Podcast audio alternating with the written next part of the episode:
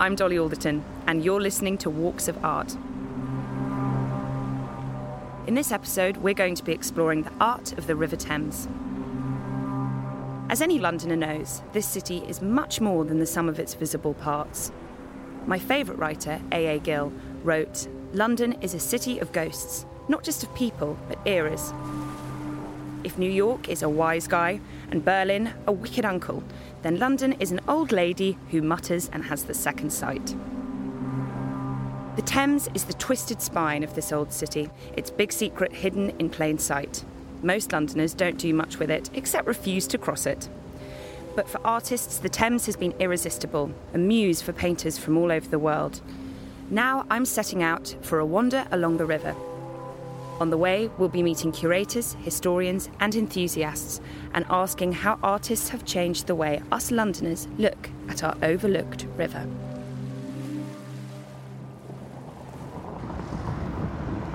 I'm walking across the Albert Bridge, which is my favourite bridge in London. Surely every Londoner must have a favourite bridge. I think it's also the most romantic bridge in London, and it certainly was in my days when I worked on Made in Chelsea, and it was the backdrop for many a broken heart. I'm on my way to speak to artist Gerald Scarfe at his Cheyne Walk home. Hello. Hello. Come on in. Thank you very much. Nice to see you. Nice to for the last 50 years, Gerald has lived and worked in a house overlooking the Thames. But back in 1858, this would have been far from a desirable address. The Thames was an open sewer. Here we are then. Are you there? He's been more successful than most in influencing how people perceive their politicians, and I want to ask how satirical cartoonists like him changed the way Londoners perceived their sickly river. One day it's grey, the next hour it's yellow, it's blue. It's a beautiful thing to look out on. Before the embankment was built, the water almost came right up to the, the pavement outside. This would be in the 1850s, I suppose. The river then spread and meandered, and it had wharves and it had uh, docking places and so on. And as we were walking down here to see you, there was no stench at all. But I hear that there was a time where there was a particular stench. Can you tell me a bit about that? Yeah, well, the river's pretty clean now, apparently. I mean, wonderfully so. Of course, over the centuries, the river had things thrown into it. It was the great sort of sewer running through London. Mm. And in 1858, there was a great heat wave, and it all kind of cooked. It was called the Great Stink, this smell that permeated London. Of course, the river had been in a bad condition. There are cartoons going back to oh, 30 years, 40 years before that, complaining about the river. But at that time, cartoonists like me began to make drawings showing what a terrible state the river was in and how something should be done about it. Parliament had just moved alongside the river. The Houses of Parliament had been recently built. And simply because they were affected by it, they decided they should do something about it. First of all, they started to treat the curtains in the Houses of Commons with chloride and lime. Selfishly so, thinking of themselves, not, not the rest of London, as is usual. That doesn't sound like politicians. It doesn't at all, does it? Mm-hmm. But eventually, you know, they had to do something about it, and they began to clean the river up. The sewers were built by Bazalgette. Things improved, but it was a terrible time. It's horrible to think of. I can't really imagine it now. 40,000 people died of, of cholera alone at that time, which is waterborne, as you know. There are other cartoons showing what was in the water at the time, these little grotesque figures people yeah, drew and so forth. And I remember a cartoon of the fair city of London, a woman dressed as the fair city of London with a shield. Father Thames is introducing his offspring. And Father Thames is this rather disgusting looking figure mm. rising from the river itself and he's putting forward his offspring, which are diphtheria, scrofula, and cholera. They're emaciated children. There are other cartoons. There's one called The Silent Highway, which is actually a picture of a skeletal death figure rowing along the Thames saying, Your money or your life.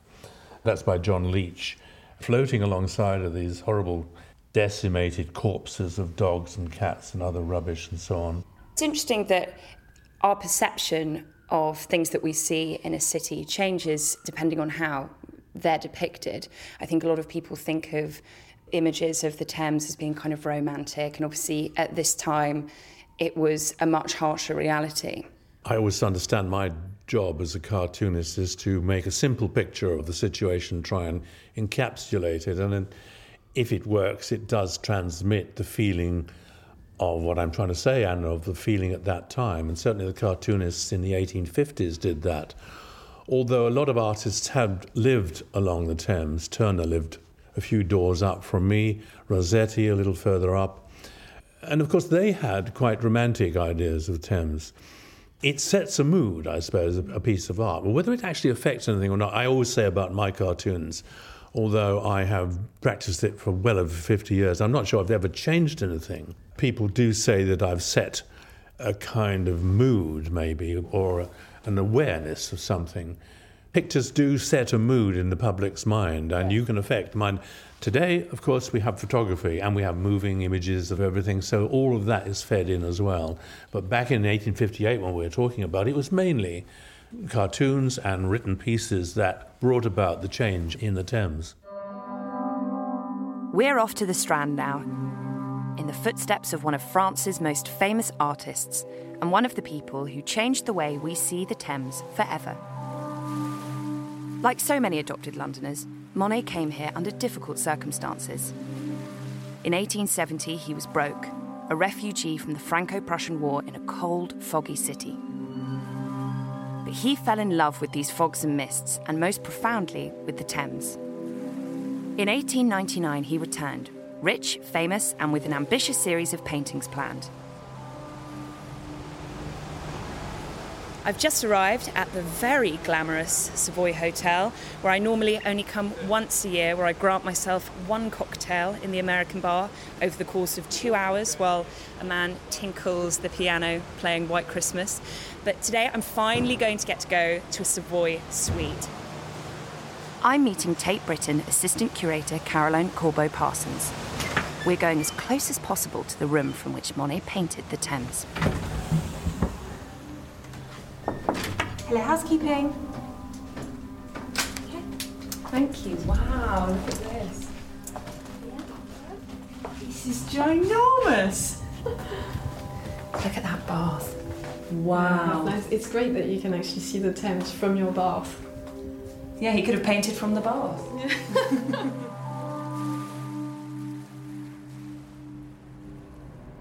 So we're not 100% sure that the room in which we are now is exactly the one where Monet painted.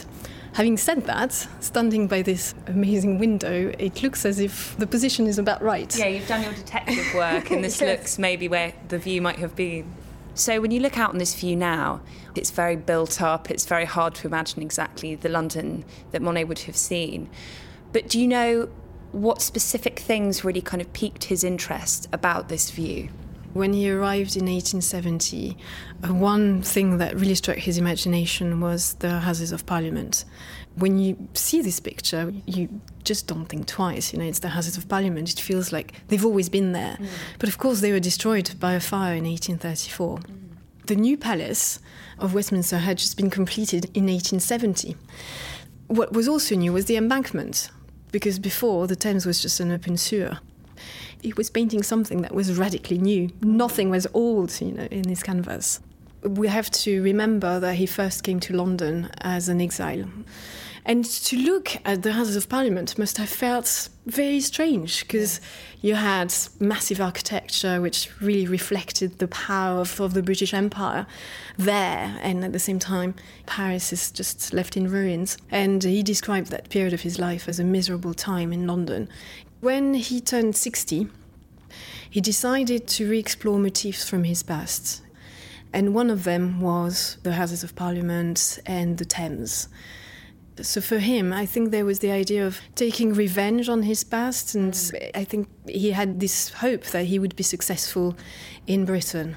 How long was he doing this for, and what kind of period was he here? He was probably here for about six months. So first time was in 1899, then 1900 and 1901. But he made sure that he came here at the same time of the year to have similar atmospheric effects, because he was only interested in the fog.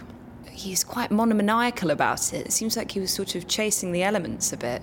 He was. He was really trying to paint all the variations of atmospheric effects on the Thames, the effects of light, and at a time when he felt really depressed about the whole enterprise, he said, It's impossible to paint London. The fogs are blue, they are green, they are purple, they change all the time. It's just an impossible task. He had two rooms actually one in which he would sleep, and the other in which he would paint, because at some point he had about 80 canvases on the go. What effect did that kind of level of intensity of observation have on him? Well, at some points he felt like he was literally losing his mind.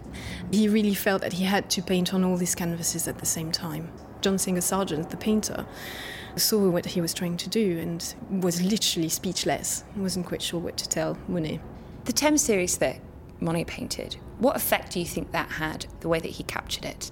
I think it had a huge impact on uh, French art. The Houses of Parliament really became a key motif for artists. If you look at some of Derain's paintings, but also some of uh, Maximilien Luce, who painted just after, they choose exactly the same scenes that Monet painted, but they challenge him on the same ground. So they're going to use the same view, but they use that to have their own artistic manifesto you know, he was so famous, became 1904 when the Thames series was seen for the first time, that people felt that they had to respond to this. So it had a, a huge impact on art history. When you read French guides of London at that time, they all marvel at the fog and they say, but English people are completely oblivious to them because they've always lived in them. So they're used to uh, not being able to see two meters away. In the 1880s, Oscar Wilde said that people were not aware of fogs until the Impressionists invented them. What he meant was Whistler, he was referring to him. In the 1870s, he did uh, quite a few paintings called the Nocturnes, which represented the Thames but also the fog. And Monet also said that Victorian artists were cheating when painting London because they painted London brick by brick. And he said, This is not possible because there's this fog. Outsiders saw them as something unique, which made London, basically. Where, if not from the Impressionists, do we get those wonderful brown fogs that come creeping down our streets? To whom, if not to them and their master, do we owe the lovely silver mists that brood over our river and turn to faint forms of fading grace, curved bridge, and swaying barge. At present, people see fogs not because they are fogs, but because poets and painters have taught them the mysterious loveliness of such effects.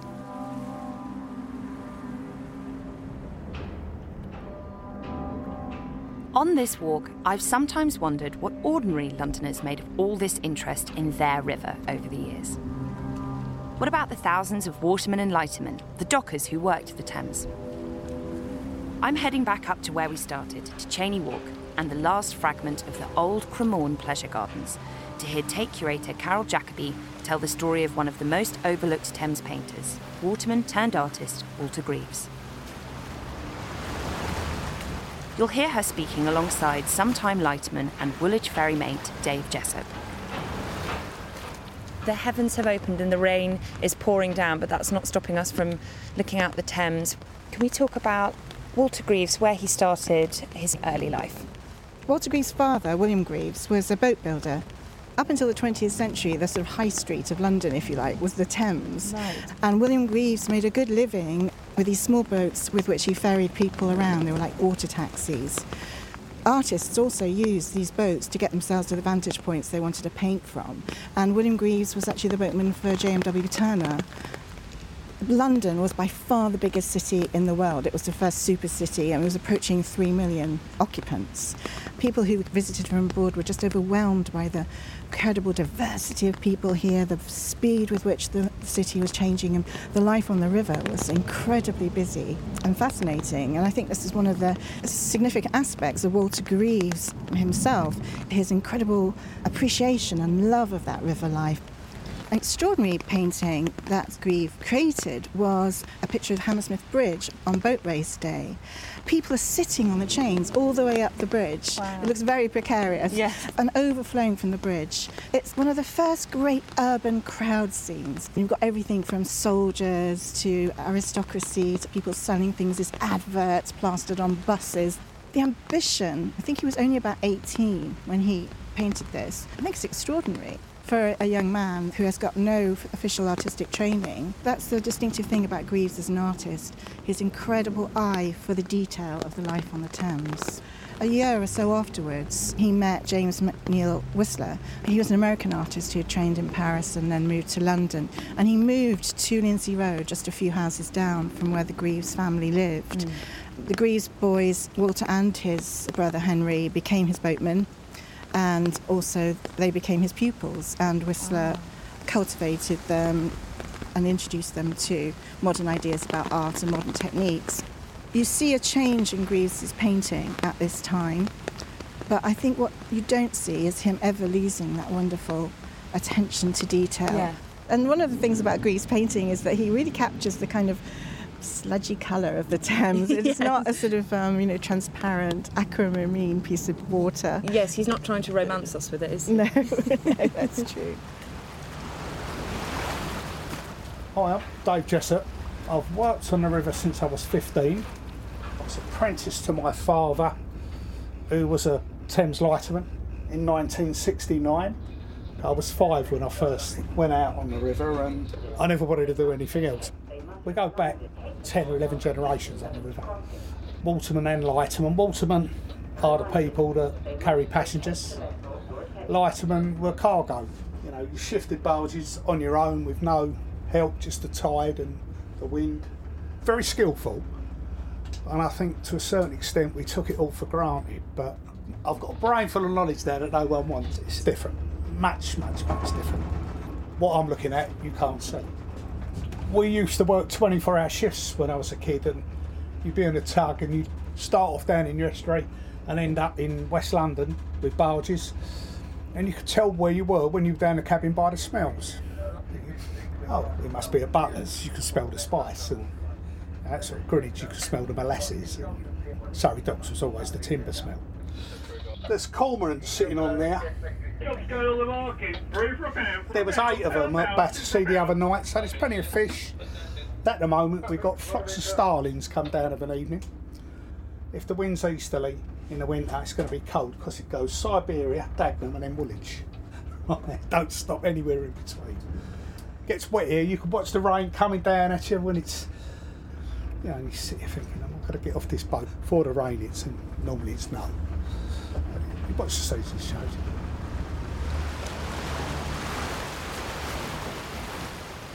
There's a wonderful quote from him where he says, Chelsea was so beautiful that you couldn't but paint it. And that sort of underlines his love for it. Mm. But he says, to Mr. Whistler, a boat was always a tone. To me, it was just a boat. And I think he's sort of doing himself down a bit there because his understanding of the implications of what the boat's doing and the Yes. Personalities of the boats really comes over in his paintings the way they don't in Whistler. Do we have any idea of how their relationship progressed professionally and personally? Yeah, The relationship lasted about 20 years, but eventually Whistler moved to Tite Street, which was a sort of bit more upmarket, and his social circle became upmarket and sophisticated. And it was around this time that he became less interested in the Greaves, and the friendship really, on his side, didn't continue. There's a, a wonderful painting which I think really underlines this change. It's a small painting of Walter Greaves himself and his sister Alice on the Chelsea embankment. Um, quite a poignant picture because it shows how London was changing so much. So the sort of muddy edges of the Thames, where there would be mudlarks finding things in the mud, and there'd be all the boatmen and so on, were replaced by the swish embankments, which we know today. And it was sort of, you know, tourists would come and see it. It was an amazing engineering phenomenon, and it's a very different world. And mm. I think really this is the, the moment in which he no longer really has a comfortable place in the world. The boatyard folded. For many years, right into the 20th century, he could be seen around the riverside selling his work, but he was poverty stricken. And in 1911, William Marchant, who was the proprietor of the Goupil Gallery, found a whole load of his work in a bookshop and thought, wow, this is fantastic. Made this lovely exhibition. But Greaves' sort of triumph really only lasted two or three weeks because Whistler's biographers, the Pennells, wrote articles to the paper and so on where they essentially accused Greaves of plagiarising Whistler and having nothing in his art other than what Whistler had given him. Um, Which is far from the truth. Yes, yeah. it is far from the truth. But it did put an end to that rediscovery. 11 years later, 1922, some artists, Augustus John, William Rothenstein, put another exhibition on. And they also elected him to the Chelsea Arts Club, and they found a place that he could retire to. So he did die, you know, with in, some in, peace, with some peace and dignity. Yes, yeah. but it was a sad story. That is a sad story, and one that we're so familiar with as well, with the meteoric rise yes. of a star who gets forgotten along the way. Yes, yes, that's very true. Yeah. There's eight statues on Vauxhall Bridge on the battlements. Some are by Drury, some by Pomeroy, and they represent fine arts, education, science, pottery, agriculture, astronomy. You've never seen them. Now you're going to go and have a look. And the only way you're going to see them is by getting a boat.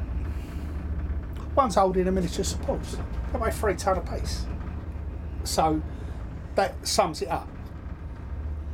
London only exists because the Thames is here. The Romans came to Southwark, found that they could ford it, build a bridge, there was a hill the other side which they built the city on, and that's why London exists. Everyone should see the river, and everyone should see the river by night. It's quite romantic. I'm not going to invite you, but you know. Hello? Yeah, coming in. I'm just looking out over here, and we've even got a barge over there. it hasn't got sails on it, but there is still a barge on the Thames over there. if you come to London and don't go on the river, it's like going to Paris and not looking at the Eiffel Tower. Yeah, it's, uh, it is London. It's London's history and London's heritage are all based on the river. Artists have had a long and important relationship with how people, Londoners and those from much further away, perceive the Thames. But they've also had a vital role in recording the changes which reformed the river forever. Their work keeps us coming back to London's watery heart, showing us that London wouldn't exist without its river, and perhaps reminding us to hop on a boat once in a while to see this complex and sometimes overwhelming city from a new and rather revealing angle. And next time I walk over the Hungerford Bridge from the South Bank back home to Camden, I'll watch the city lights dance over the river's surface and think of its hidden historic depths.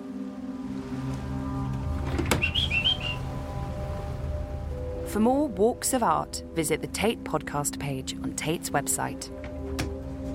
1432, Sam.